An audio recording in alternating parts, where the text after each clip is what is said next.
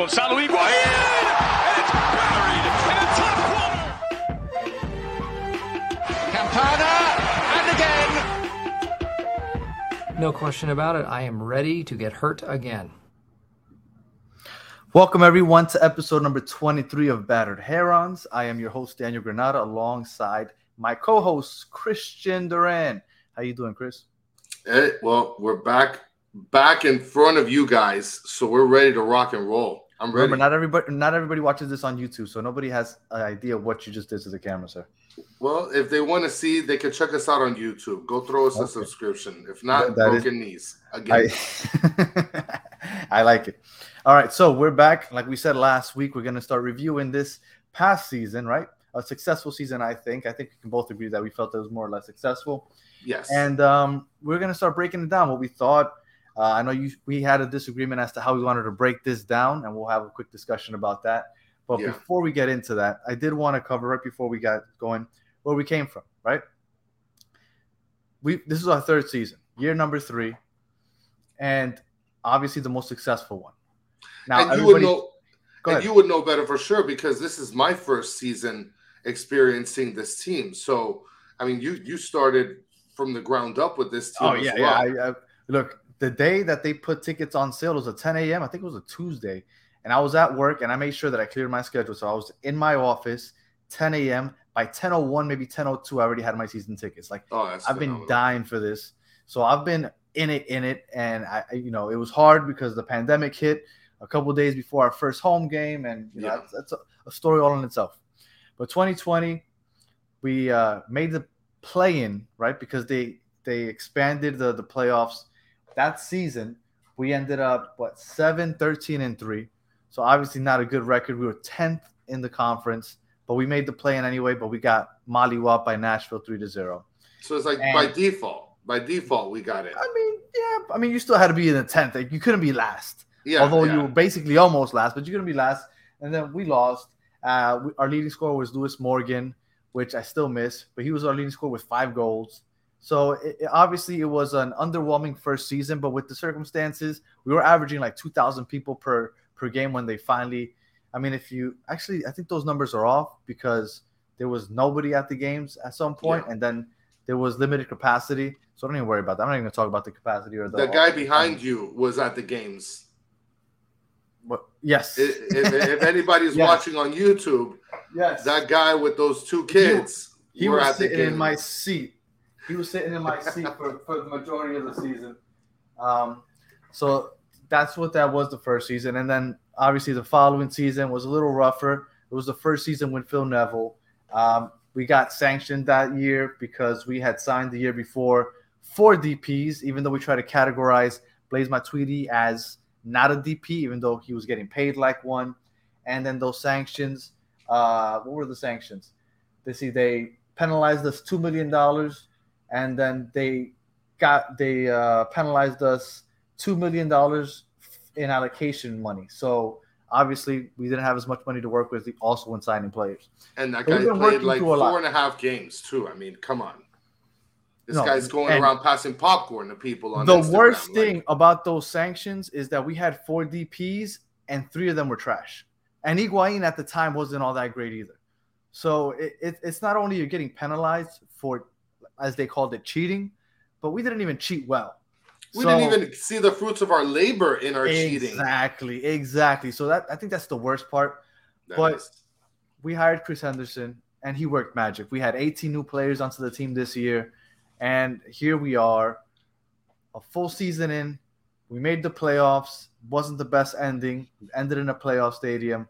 Higuain retired, but it's a fresh start coming in, and I think it's a whole new perspective. What do you think, Chris? Well, it's for sure a whole new perspective, and we talked a little bit about those those DP clowns, right? I mean, like I told you, this guy out of all the DPs, Blaise Matuidi, I guess his name just stands out more just because of its obscurity and in terms of how different it is. But I mean, I remember you told me earlier in the season that this guy is like the ambassador, like if he's like a a rolling mascot. But you know what? He did he did more for us as an ambassador than Pellegrini ever did ever. Like ever. uh, Pellegrini, uh, look, you're new to Inter Miami. Yeah. Have you ever heard that name before I just mentioned it? No. That guy was a complete waste. And it's unfortunate because I remember when we first signed him and I was like, okay, that's an interesting choice for DP. Um, never heard of him, but I had high hopes. Of course. Completely horrible. As soon as we got sanctioned, we had to get rid of one of our DPs, sent him away, and it's just it's been rough since. Well, and like I said, with Matuidi, I when you told me he's the ambassador, I said, "Wow!" So now we got this rolling mascot worldwide, just taking vacations, just saying, "Hey, watch it in Miami, whatever it is." Like, what? Get out of here, man! So I, I could see the frustration for sure coming from the fans, coming from like yourself. I mean, finally we hit we hit one with with Higuain this year. You know, I mean, it wasn't the whole season, but I mean, hey, you know, one out of four, it's not bad. one out of four is pretty bad. And especially One since he of four is almost suffered bad. a devastating injury to his kneecaps. Oh yeah, so we're gonna get to that comeback player again. Well, Yeah. I'm not even gonna address that. So I know that you did a lot of little bit- we like uh, reflecting on this past season, and we were kind of discussing how we wanted to break this up.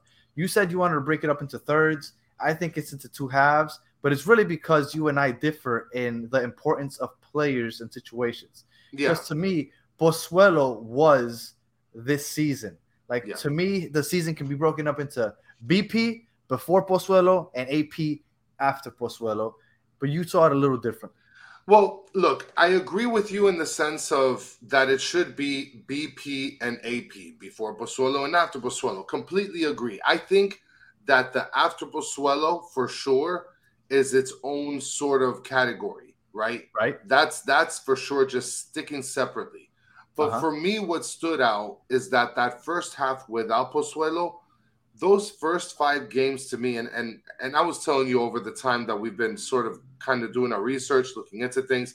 I've been watching every game and the highlights, and I watched the first five games, and it was misery at its purest. I Mhm. mean, the defense was terrible. They had different people playing all over the place. I mean, I saw names playing in the first four or five games that I haven't seen since. Like okay. Noah Allen. Nah, well, it, kind of, sort of, I guess. But uh, that okay. There's one game where Noah Allen did really bad, which I'm not gonna just harp on certain games, but there was a game where Noah Allen did really poorly on defense, and uh, and I think that's where McVey sort of showed like his stuff, and then he took over that that left back position. Which, by the way, even after that, Gibbs and McVey were always swapping for that position. So, but again, I, I'm not even talking about him. I'm talking about players. You know, like I think I saw George Acosta at some point. Azcona got on the field. Um, there, there's a, a, a defender. I forgot what his name is. Uh, geez, the, the name escapes me. But regardless, there were people that were getting on the field that I haven't seen since the first sort of couple games. And I feel like those first couple games should be like i- i- in a category of itself because those first five games to me, Phil Neville, I can guarantee you, was completely shitting his pants. Completely. But I think it, I think it was in some ways it was str- strategic, not to lose, but to experiment. Like at some point, like last season, it was a bad year. It was his first year he took over, and he took over in January when a lot of the roster rules were already made. Like he didn't really get to choose his team. Of this course. season, when it started, he had a whole like 18 new players. That's a lot of new bodies in that Yes, in that locker room. Yeah. And then he he had a time to kind of formulate what he wanted to try out. And he came in and he experimented the first five games. He probably experimented longer than that, but that's why you saw Noah Allen the very first game of the year. Noah Allen was starting, like he was Yes. experimenting, and eventually he found a formula that he felt worked, Yes. and it changed. It changed. I mean, the first five games were a completely different story from the next ten, let's say, or fifteen. Of course, and I, I mean, I saw people like Quinteros. That's the name that escaped me. Fray also saw the field. You know, Joevin Jones. He's sort of been like on and off in terms of like his play, uh, not just his play, just specifically, but his presence on the field has also been on and off. You know, the midfield, from what I've seen, has always sort of stayed true to the core, other than the wing spot. Um, but again, to me, what stood out was the beginning part of the season.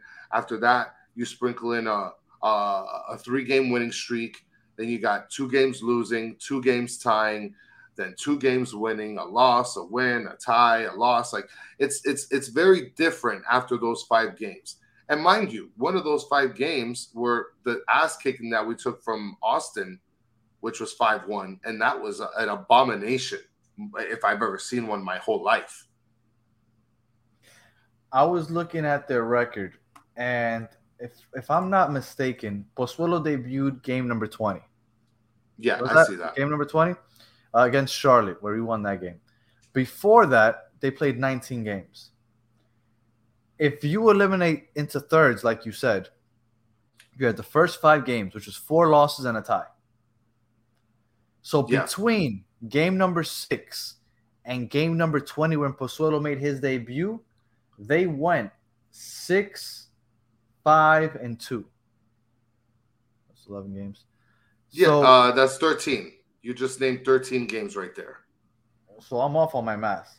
So, Well, but that's fairly close. I mean, but it, so, but they they were obviously performing better. They weren't where they were at the end of the year, of but course. they were a more middle of the pack team than they were at the end of the year, where they were just they were outright winning almost every week and playing like a playoff team. Well, and if you think about it, they start the the the the trajectory actually was pretty balanced, right? You started off really low, first five games, four losses and a tie. Then you sort of take a, a projection where you're sort of living in the mediocre land, and then you take off the after Pozuelo effect, and boom, you just soar. I mean, not soar. You're not going undefeated or anything like that, but you're soaring, and you're getting so much better, so significantly better that you can be able to sense and see the the, the change in the culture. I mean, I mean that's another thing. Uh, Before Pozuelo, after Pozuelo, the perfect thing to talk about with that is wing play versus middle of the field play, right? You could basically tell that before Pozuelo, it was all wing work, but then Right. after Pozuelo came in, that's when Phil Neville said we got to work the middle. Yeah, and Right. so that's where you could see the trend for sure take a huge spike. But I mean, like I said, you see that there's some sort of improvement throughout the season from the beginning. But those five games were just dreadful, dude. I mean, I don't know. No, like you said, it, and it almost lives on its own because it, it's if because it happened right at the beginning of the season and it was so rough to watch, you almost feel like it didn't even happen. Oh like Oh my I, God. I, I, the only reason that it's it's such a, a a vivid memory in my head is because, and I've told this story before on here. I felt so bad convincing you to get season tickets Yeah. because I was like, I just convinced this guy to spend a bunch of money to get season tickets just to come watch the worst team in MLS. Because after game number five, we were literally the worst team in MLS. We only had Yeah. one point through five games, yeah. so it, it was rough. But eventually, we got Pozuelo. The food and was decent enough. The, the food was decent. Before Pozuelo showed up, though, Higuain was still lost. Up until that point, he had three goals the whole year, no assist. But that opened the, the the opportunity for Campana to come and shine. Yeah. Which I think if if Higuain doesn't have those struggles, maybe Campana doesn't have that chance to, to kind of come out there and shine the way he did. You're so right. I, I, that that was a positive in this in this season. So we had those two sections of the season. Now the latter part of the season, I think Pozuelo's effect changed, like you said, the whole team around, the whole dynamic around. yeah. Do you see this season as coming in with with all the new players, the sanctions, everything?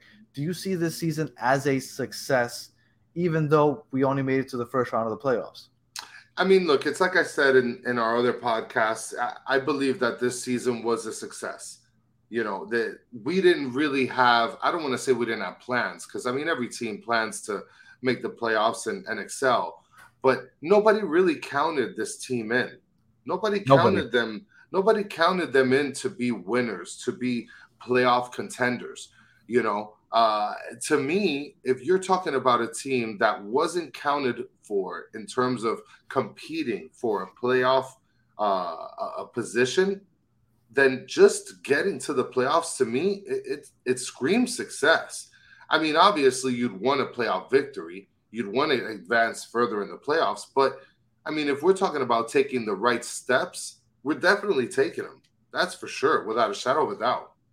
One thing that I think goes um, unnoticed, or at least unspoken about a lot, is Mota's improvement. Because I know Mota ended up playing a lot better towards the end of the year, but I, I, I personally thought Mota was having a really first a rough first half of the year. Yeah.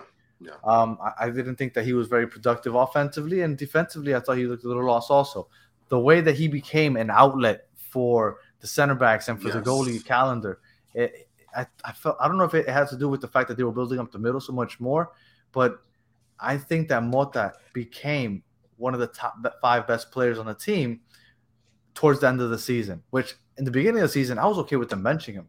At Yeah. some point, I was kind of like, just have Bryce Duke out there instead of Mota and stop putting Bryce Duke out on the wing Yeah. because and, and move Gregore as the holding midfield because I was upset with with how bad Mota was playing. But I think that he improved a lot. And uh, I'm, I'm kind of glad that we have him and Gregore as pillars in our midfield for the next couple years. Well, and Mota, one thing that I learned in in watching all of the games is that you started to see that he actually put more of a force in terms of his offensive production. He started producing a little bit more and being a little bit more reliable offensively. And you know that he's a pretty good player on defense, just like Gregore is.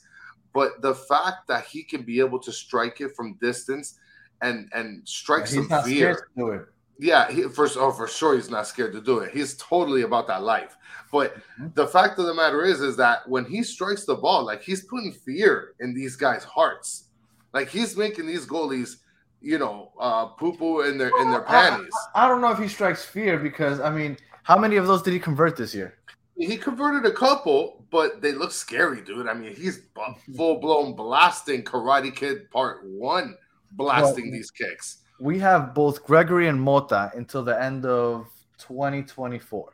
Yes, So we have them on the contract for the next two years. So I feel like we have a nice core there in our in our defensive midfield with Gregore and, and Mota. yeah. Um, is there anything else you want to talk about with this upcoming season, or can we get on to the awards? Well, I mean, Sorry, if you don't, if you don't want to talk about some of the agreements and the contracts, who would want to keep? Uh, I mean, we can be able to sort of touch on that either now or, or next episode. But I, I want to get to the awards. I want to give out Right. some fake, some fake Battered Heron trophies. Go ahead. All right, so we're gonna start with the most obvious one that everybody talks about, and it is the MVP. Now, Inter Miami came out and they officially said Higuain was the team MVP. Now I see. I, I know. I know. I mean, So- of course, Who is your team MVP for Inter for Inter Miami, sir? I, I think that I could speak for both of us by saying that without a shadow of a doubt, the Pozuelo effect was the one thing that turned this whole thing around. And if I agree. And if we're talking about most valuable player, you can't get any more valuable than you single handedly as a player turning around a team's production. And so, And not just the production, the formation, the the way in which you're playing. yes, You you lit a fire under your star's ass. Like everything circulated around Pozuelo once he came. Yeah. And I mean, and you're cha- like you said, you're changing strategies, you're changing approaches, you're changing mindsets that have already been sort of cemented and developed throughout the season. You come in and it's like, okay, we got to stop what we're doing. We've got this guy Pozuelo, and we need to make it happen for this guy. That's that's MVP stuff right there. You can't you can't I- I can't get it any better. I agree. All right. So that one was easy. Now, let's go over the defensive player of the year. Who to you was the defensive player of the year? So uh, I'll tell you who my defensive player of the year. I'll tell you is Gregore. He to Okay. me is the the defensive player of the year, and I was gonna go with one of the fullbacks. Uh, I felt like A it lot of people good. kill Gregore because he fouls so much. I think he might have led the league in, in, in fouls, and I have to look that Oh, up. for sure. Probably, but I know, did. and, and I love when players play like that. By the way, so, but I know he was he was a third or fourth in the league in tackles in the regular season. Yeah. So Mhm. he's he's aggressive, but he wins the ball. Yeah, he wins the ball. He's very aggressive, and to me, the one thing that stands out uh, as far as his play is because of his aggression. He's not scared to sort of tangle with the players and and he does win a lot of balls. I was gonna go in Mota, but I think Gregore deserves it because he really pushes the envelope in terms of his aggression and the way that he uh, the way that he approaches the situations when he's defending. That's one player that in every replay when the team is transitioning, you see him running full speed to get back on defense. And not many people do that. Some people jog down. Some people take their time. They're reserving their energy. But he is on full tilt 90 plus minutes almost every game that he plays. So you're going Gregore. Yeah, I'm going Gregore. All right. I'm going to go Chris McVey for a couple reasons. One, he played just about every game. Two, he was versatile. Even though I didn't like him at left back, I prefer having. He was out there playing left back, and when they wanted him to play center back, he went in. He played center back. He was versatile. He was always available, and and I think for that reason, he was uh, an integral part in this defense. So to me, Chris McVey is the defensive player of the year for this team. I could see that because obviously you have Gibbs, who's inconsistent. You have Noah Allen, who's too young, not experienced enough. So I, I can agree with that. I think that's a that's a good pick. You know, he came in at the right time. Of course, It was, yeah, it was necessary. So I, I can agree with that. I can agree with that. All right, next award. Most overrated player on the team. You I tell me who you think. which is- All right.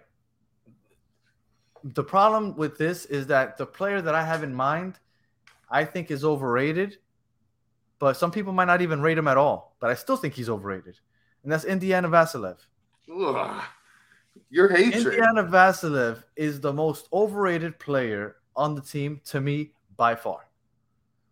Everybody enjoys when he comes into the game. I don't know why. He doesn't do anything. He starts a lot of games. I don't know why. He doesn't do anything. To me, I uh, yes, I, I'm no, I don't know him personally, so I can't say I don't like the guy. But as a player, I dislike him on the team. I, I do not like him. And he- like I said, he might not even be rated at all. If you talk to anybody that's not Inter Miami fan, they probably have no idea who he is. But to me, he's the most overrated player on this team. Two big goals, Papa. I mean, Those are two big goals, yes, but you can't keep clinging on to that. He played over a thousand minutes, and those are the only two goals he scored all year.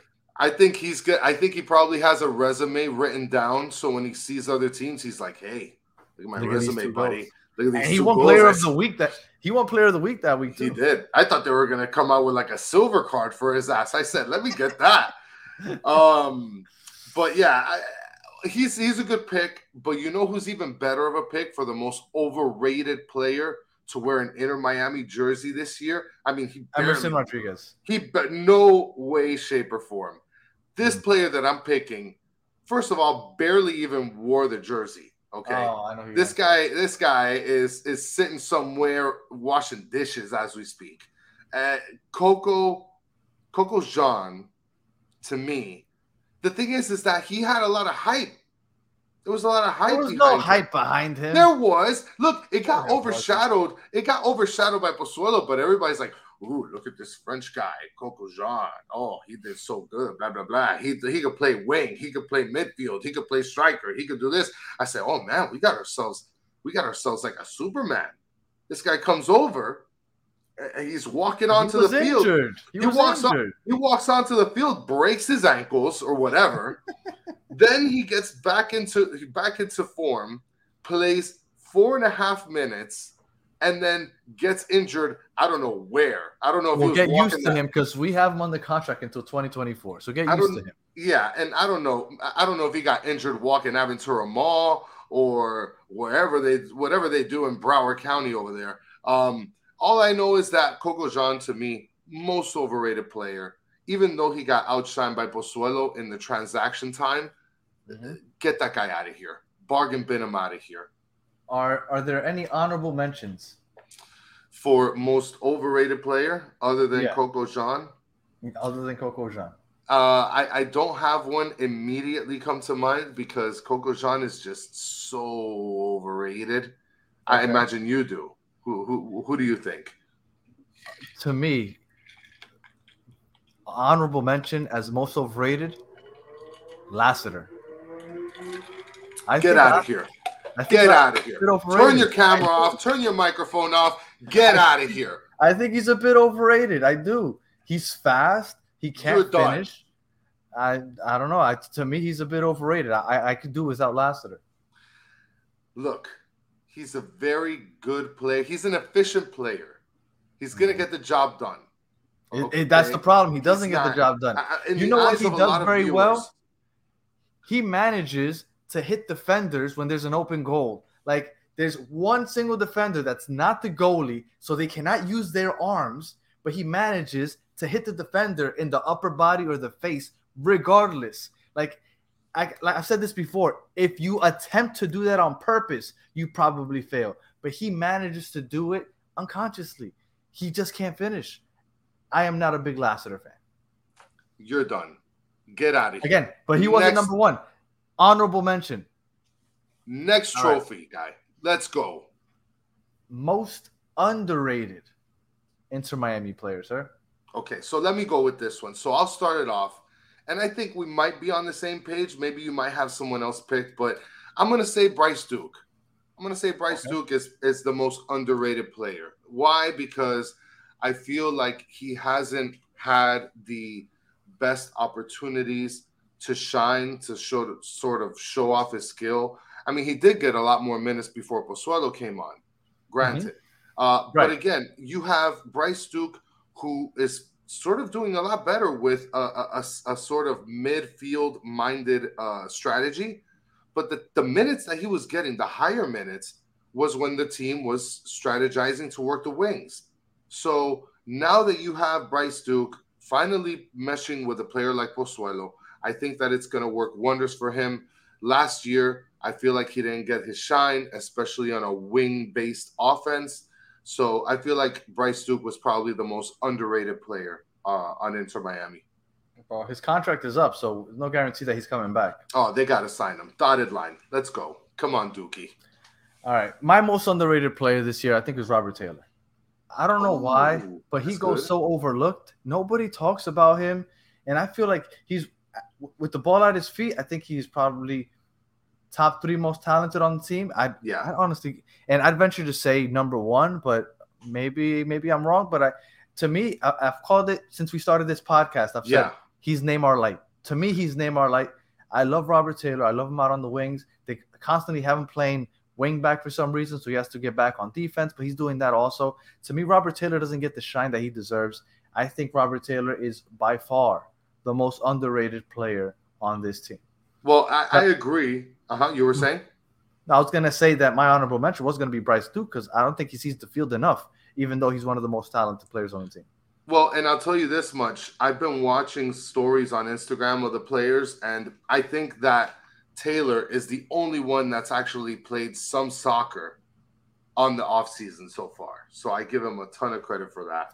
Just And because it didn't happen on social media doesn't mean it's not happening. get out of here. Everybody needs to get on the field and practice. This is coach speak. But but they might be doing it. That's what I'm saying. Just because they don't They post it doesn't be. mean it's not happening. get out there, record it. I want to see it now. All right, the next award is Hope to Never See You Again. Oh man. So, who is the I Hope to Never See You Again award going to, Chris? Get out of here, Coco. Oh, Get out of here. Jesus. I'm done with you. You're making two of the worst categories for me, my friend. Okay. Peace out. Sayonara. Uh, get out of here. Okay. You're done. Well, he's on the contract, so you're gonna have to see him again. Yeah. Unfortunately. I mean, Well, again, I guess much like you, I guess I should have just made this into one category. The most yeah, we should have. We should have. I mean, here comes Indiana, Indiana. Vassilev, he is actually a free agent, so he is actually free to go. And I hope that we don't bring him back because I hope to never see him again. That's just just how I feel. So you're Now- hoping they I you're hope what? hoping you're hoping they don't sign the dotted line with Vassilev. right. And Robbie that would be Robinson, is, catastrophic. Robbie Robinson's out on loan, but his contract's also up this year. He can get out of here too. Yeah, he, he's made out of glass. He's like paper mache. So like I- I'm good with him not coming back either. Like not because of his skill, but because he's never available, and availability is the most important ability. Well, and I'll tell you what I noticed in the beginning couple games when Robinson was playing. Mhm. He has a very sort of selfish vibe to him from what I've seen. Like when he scores, when he does these like fancy stuff. I do maybe I'm wrong. Maybe I'm reading it wrong because he he he does he's very skilled. I, I can't I can't take that away from him. But at least from my perspective, it does seem like he's just like about me, me, me. And maybe he just learned that from Higuain, but I don't know. Who knows at this point? I, I, don't, I don't know. I can't comment on that because I mean I haven't gotten that vibe and I haven't seen anything to make me think that, but maybe. I mean, Um, maybe they're both they're both me, me, me, and they get their knees blown out for half a season. Higuain was out for three games, man. Listen, you you say out for three games, he almost got his knee destroyed. I mean, I don't know. I'm not a doctor, so Now I'm gonna put out there the Please Come Back Award. Now I'm gonna name to you the players that's contracts are up. All right, and you tell me who you want to come back. I'm gonna start with Pozuelo, but you can't choose Pozuelo because that's the obvious choice. yeah, of course. Campana has already resigned, so we can't Yes. use Campana. So here go Uh-huh. the rest. Yeah, Joevin Jones, Indiana Vassilev, Robbie Robinson, he's already loaned out to Spain. Brek Shea, Drake Callender, Bryce Duke, uh, Ryan Sailor, and Felipe Valencia. Edison That's what I use. Azcona. Yeah, Edison Azcona, but uh, yeah, Edison Azcona. I mean, look, he he he's Dominican, Diablo. Come on, man. Uh, you know who I'm gonna Azcona go got- with? I think Azcona got loaned out into Spain also. You know who I'll go with? I mean, the obvious is the obvious is going to be Bryce Duke, right? I mean, Okay. With with Drake Callender being one B, uh, Drake Callender was actually going to be my first choice. I mean, I think it's a no brainer to bring Bryce Duke back. And at this point, with Drake, he has shown that he has the capability of being your number one goalie. Um, so I'm going to go with Bryce Duke with Drake Callender being a one B.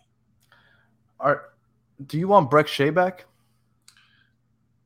I don't know, man. I mean, he's an older player. I mean, he has experience, right? I've never been a big Brek Shea guy, but a lot of people love Brek Shea. Yeah, they do. Yeah, and he's slow Yeah. as hell. and he and he's you know and he's had some some clutch goals um in He prior has. seasons. I remember he won a game for us in Cincinnati.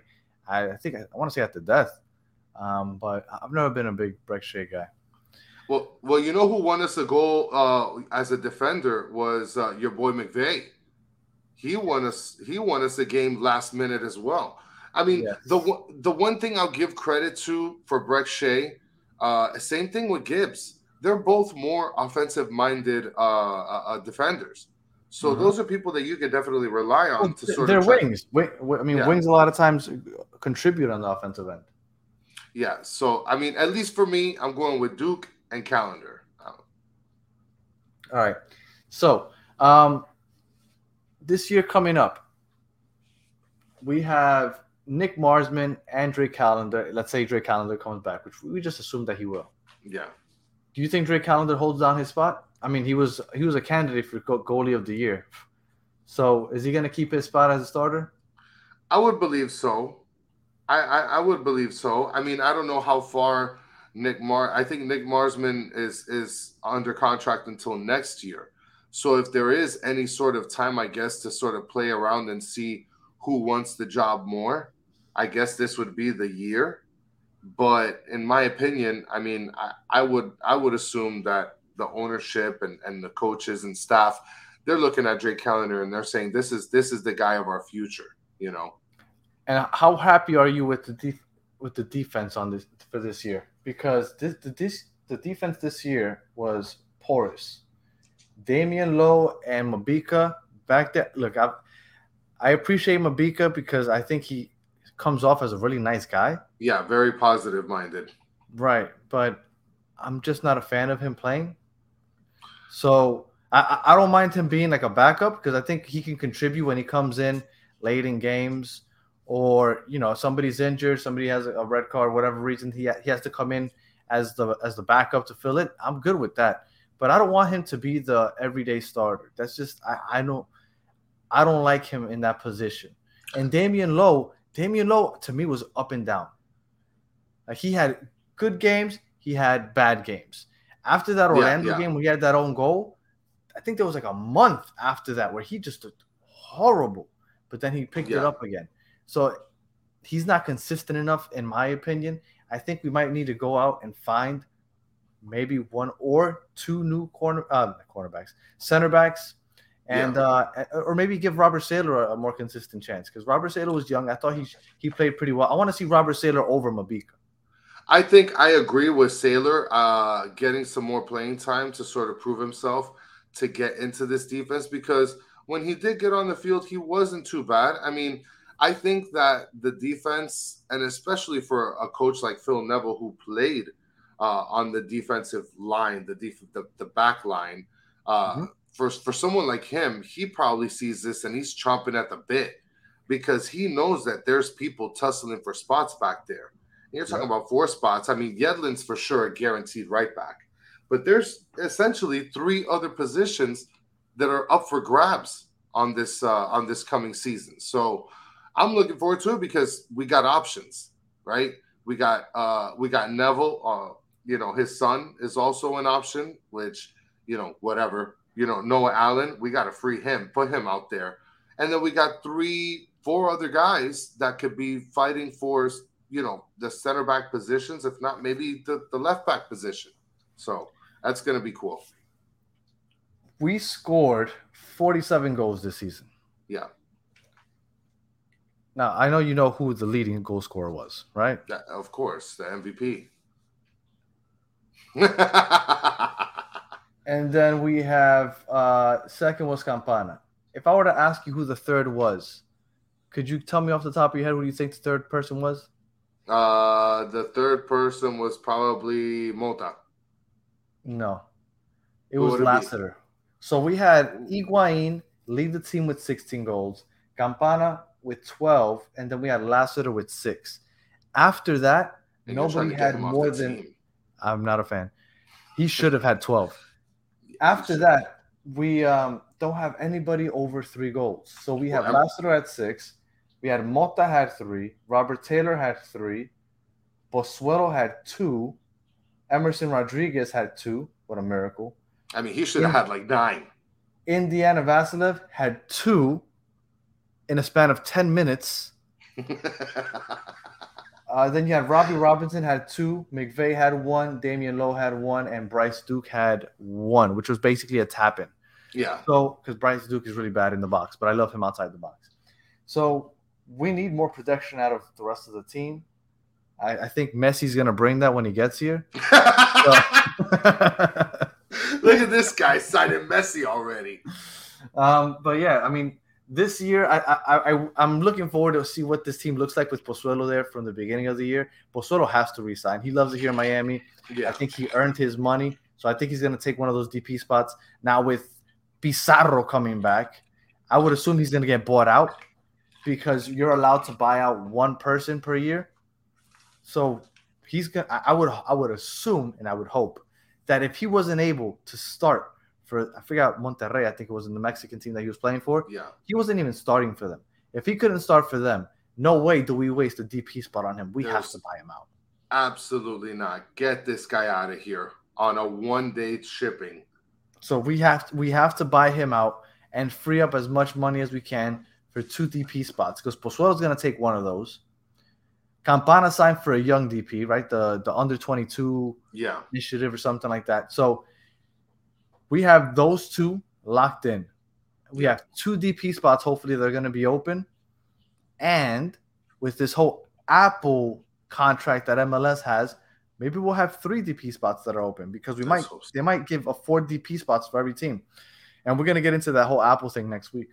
yeah. We're gonna touch that for sure. So the future looks not that bad. I mean, I feel like we have a nice core in, in the midfield. We have Pozuelo hopefully coming back. We have Campana up top. I mean, I, th- I think we're looking pretty pretty nice. Well, what are you looking for in, in this coming year or this coming off season?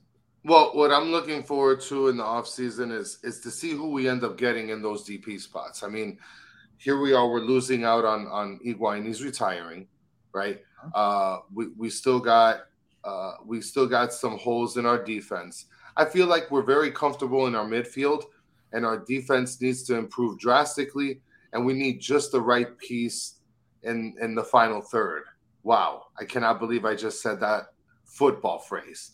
Uh, and so we're gonna. I, I think Come a long are the, way from episode number one. I have come a long way for sure. Let me tell you. Episode one, yeah. Mhm. And um, but that's that's where I think that we're really going to be focusing on. We're going to need a, a, a strong, strong set of players in our defensive, and and then we need that one or two players that's going to help us in in putting more balls in the back of the net. But now, as far as game, like what, are you what are you looking forward to at the end of this at the end of the day? be- before you before we I give you that answer, do you think Campana can fill in the shoes that Higuain's leaving behind? The s- second half, right? Comeback player of the year, Iguain. yeah, Like, can he fill those shoes?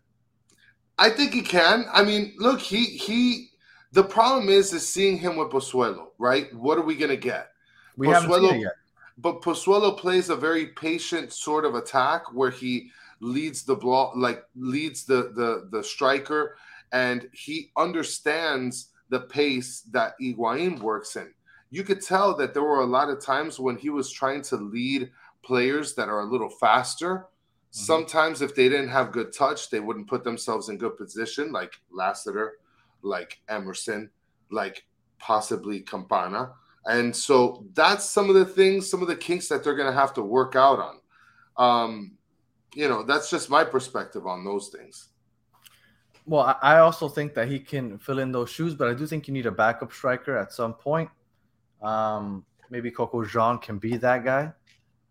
We'll Yeah. have to just wait Yeah. and see. I doubt Um, it. I, I, what this offseason, I'm interested what to do with the back line. I, I want to see what they do with the center back position because, I, like I said, I don't like Mabika starting. Robert Taylor, uh, not Robert Taylor, Robert Sailor. Um, Yeah. I don't even know if his first name is Robert. I'm blanking right now. Well, Sailor, I thought he did a pretty good job this year, but I, I would like to see the, that center back position addressed. And um, honestly, I, I kind of I'm hoping that they they announced that Noah Allen's going to be moved up. If you I could bring so. Noah Allen up to play left back, and you can move McVey into center back, I think all we need is one good center back, and we have a good defensive back back line. So I'm looking forward to see what they do with the defense. Uh, I'm looking forward to see what DPS we sign. Obviously, that's always the fun part, seeing what big names we bring Yeah. in. Um, but Well, that's basically it. Well, and and and we're looking forward, and and I know in one in a couple of the episodes coming up, we're definitely going to be looking forward into what's going to be the expectations, some of the players. But now let's take a look back, right? Let's look back at this season real quick, and Mhm. what do you think was the best game of the year this year for Inter Miami? I think there's a very easy answer, and you might go with that one. So I'm not going to say it. I'm gonna wait because I have a feeling that you're gonna. That uh, it's there's a very like straightforward answer. I'm gonna say the NYCFC game here in Miami. I thought it was really entertaining the way we went back and forth. I Yeah. thought that was Pozuelo's coming out party. I think it had the best image of the year when he scored that that game winning goal Yes. and he ran to the sideline, took off his shirt, started yelling in the crowd. To me, I think that was my favorite moment as far as how I felt when I was watching it. Because Yeah. at that point, even though NY- NYCFC had, had lost Taty already and whatnot, they were still the defending champs. I, I felt like it was a coming out party for Pozuelo to show that he was the guy. And Yeah. to me, that was my favorite memory of the year, outside of the obvious one, which I'm, I'm sure you're probably going to choose. Yes, I am. And I am going to pick it. It was more recent and it was domination from the get. Mm-hmm. The same game that you're thinking about against Yep. Orlando, where we won That's the obvious choice. to one. It is. It is. I was actually going to go with the game when we played against uh, Columbus Crew that we actually we actually won, which were a couple weeks before that. Mm-hmm. But I mean, the feeling that that you get from that first goal within the first minute. I mean, that there's nothing better than that. You literally, Especially when it's such a big game. yes, yes, Like, because the, the we knew if we win, we're probably in the playoffs. So that energy in that stadium was already there. The Yes. stadium was packed, and it was like Yeah. a Tuesday or Wednesday. The stadium Yeah. was packed. Everybody was anticipating the game, and then to start off like that in under a minute, Oh, the stadium was electric the entire 90 minutes. yes. and it was just an ass kicking. So by far, that is the best game of the year. But the NYCFC one is also a good one. I felt like that's an honorable mention because Yeah. I felt like you everybody knew that Orlando is by far the best game of the year. So Yeah. to that end, what do you what to you was the worst memory of the year? Well, I think you might know where I'm going to go with this because earlier we had worst game, but worst game and worst memory to me are the same thing. We didn't have was- worst game, but go ahead. And and the worst memory of the year, worst game of the year was against Cincinnati. And you know I hate that team. And that red-faced goalie looking Yeah. back at us because he Mhm. tied the freaking game. Like, dude, Yeah. get over yourself. You might not even be on that team next year. Okay, guy? Yeah. And so that to me, when we tied 4 4 with so many goals scored. Now, Yeah, it was it was a back and forth game. That was actually one of the most entertaining games that I That was that was a very entertaining game. yeah, that I've seen in person. But as far as the worst memory, that was it. His face. And Pozuelo had a, a goal called back on him for offside, which wasn't offside. Yes. And we would we should have won that game because Yes, at that should've. point we would have gone four to one. We would have gone up four one. And if we win that game, we end up with the fifth seed. We end up playing against the Red Bulls, I believe, And in the first, and we, we would have destroyed them because the Red Yeah. Bulls was by far the worst home team in the league, at least or at least in the playoffs. So Yeah. I, I think we would have won that game. Um, but you know, it, it's funny how just one call can change a lot of stuff in the season. And and the worst part is is we would have destroyed them and Morgan would have still gotten injured after a goal. After dancing and celebrating. so we still would have won. We would have gone on to the next uh next uh series. But yeah, that game to me, and, and and I talked about it a lot in the podcast. That game was gonna be know. huge. It was gonna be huge. Well, there's another one that not not my worst memory of the year, but another negative moment in the year was Pozuelo's boot to the face. Remember when he Kevin Nash that guy? Yes, and we did. ended up we were gonna win that game, and then once he got kicked out the game with the red card, yeah. everything went downhill from there. And Yeah. that was another one. I felt like we we got we lost three points on that one. Um, Yeah. To me, my worst memory of the year, to, and by far for me, was that own goal by Damion Lowe. Oh, in Orlando? that was rough. That was rough. That was a, a really rough game to watch, period. It was 0 0. And then they ended up getting three points in the win, and they weren't even able to score themselves. We had to score for them. That was so frustrating. And Damion Lowe at that point had played such a great game, which made it even worse because Yeah. I remember thinking to myself, I was like, man, this guy is playing really good. Like he's really turned it around. He's balling. And for him to be the one to give up that goal while I'm literally thinking he's the man of the match right before then was really rough. And to me, that was by far the worst memory of the year for me personally. Well, it, it it's it's a one B for me too because I'm sitting in the middle of a hotel in Legoland. Oh, that's right. You were in Orlando. Yes, I was in Orlando and Mm-hmm. I couldn't even watch the game on local TV because Orlando just sucks. So I had to find ways to watch the game on my phone and to see that last minute goal. I swear to God, I wanted to go into Legoland land and punch Peppa Pig in the face. I was I was furious. Yeah, that was a rough one. Yeah. Um, but yeah, that's all I got for awards and, and all that. Do you have absolutely anything else that you want to talk about this past season? Because it was a fun season. It was your first full season watching soccer. And um, anything else you want to get? Well, one thing we need to bring up Yeah. we can't play like we did this year, as Yeah. far as starting slow and relying on scoring late to win. It's fun to watch Oh yeah. because the emotion of scoring a late goal to win is, is amazing. But we can't keep playing like that. Like no, we, we can't. We're playing with fire. right, exactly. We're playing with fire. You can't win like that, especially not in the playoffs. So you need to to, to start hot. Like we waited until I, I wish I would have looked it up before this, but I don't know how many goals we scored after the 80th minute. I know we led the league, but I'm not sure exactly how many it was. And we can't rely on that next year No, we because, like you said, we're playing with fire in that case.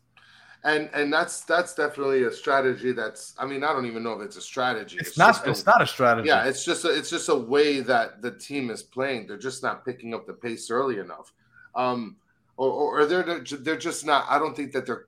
I don't know. I mean, it could be a number of things, but that's one thing that definitely does have to change. And and my perspective on the season, look, I'm going to tell all the people that I know, soccer fans or not, they need to go out and support their local soccer team.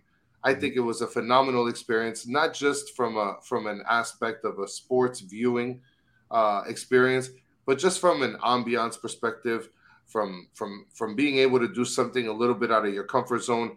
I thought it was amazing. I recommend it to people who love soccer, who don't love soccer.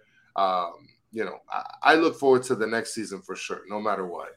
Now that you brought up uh, supporting your team, I, I, I, we were about to end the episode, Yeah. but I'm gonna throw a random new topic in there that you're that you weren't prepared for because I just, thought of it. it in there. But I, I need to discuss this because we have a group chat, and it was discussed there, and I was the odd man out for some reason, so I need to put it out in the ether to see what it is that other people think.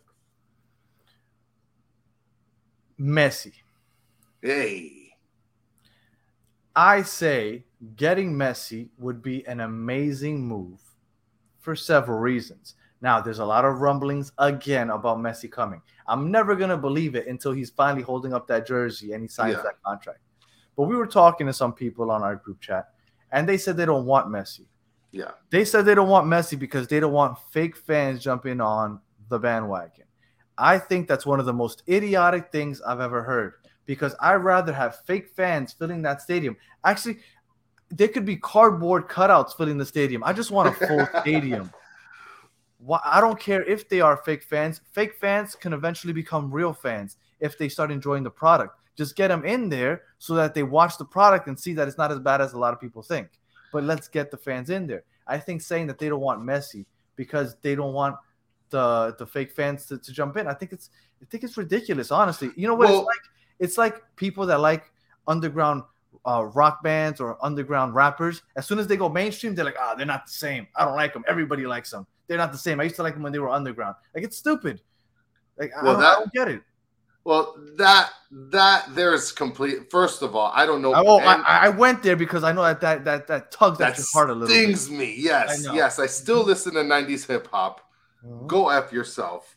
and one thing I could tell you that I do agree with, especially with the people that mentioned it in our group chat, is I do agree with the fact of being able to sort of build your team without big names, and it makes it more prideful, I guess, to follow. I, you up. have to understand that that it's always cool. I mean, look, look at the Detroit Pistons when they won the when they won the championship against the Heat. They literally were the team that were built from the ground up, picked up. And how many Wallace. championships did they win? They won one, and it was a beautiful one against the Miami That's Heat. fine. That's fine. And the Heat built a super team, and in four years, how many did they win? But now that's the thing. How That's many where you- did they win? look? But that's How many that's did they win? they won. I think three, two, two. So, but that's And, the thing and, is and, that, and that's basketball. Let's talk soccer. You have two examples right now. This weekend is the final for the MLS final, right? yeah, we you have got Austin LAFC. and LAFC. LAFC and we have Philly. Those are the two teams in the Oh final, yeah, and- right? yeah, that's right, Philly. and it's like the perfect representation to what we're talking about right now. You have LAFC, which just started signing just about everybody. I don't know how many rules they've broken. They haven't been announced yet, but I am 100% that they broke a million rules. And then you have Philly, who's built from the ground up. They don't have any big names. They just have solid players, and they've they just built the right way. Yeah, Philly has been around for like 10 plus years and just got to the finals for the first time after building correctly, slowly. yeah. LAFC has been around, I think this is their fourth season. Just signed a bunch of names, they're in the final. Yeah. Which route do you think I would take? I mean, obviously, you take the LAFC route. I'm taking the LAFC route. Give me all the stars, give me all the names. If they can win me games, and everybody's like, oh, but Gareth Bale, yeah, he's a big name, but he's not even playing for them. If Gareth Bale is your fourth best wing, sign me up. yeah, Because if he was on our yeah. team, he would be number one or two. yes, he So- would. So I, I don't get it. I, I'm all for signing the big names, and I'm. If you say that they're gonna be fake fans because they're just coming out to watch Messi, let them come out to watch Messi. Who cares? Well, Just get Bale, them in the seats. They'll, they'll eventually become real fans. Bale would be two behind one Messi.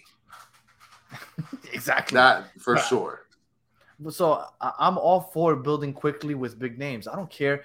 And and the, the rationale of I don't want fake fans to come support the team. Man, I want everybody to support this team. I don't care Oh, if you're a real fan, cardboard cutout. You put uh, take your pet to the game and we just fill it up with half Shih Tzus and and rock. Wa- I don't care. Like just give me people or living objects in the stadium.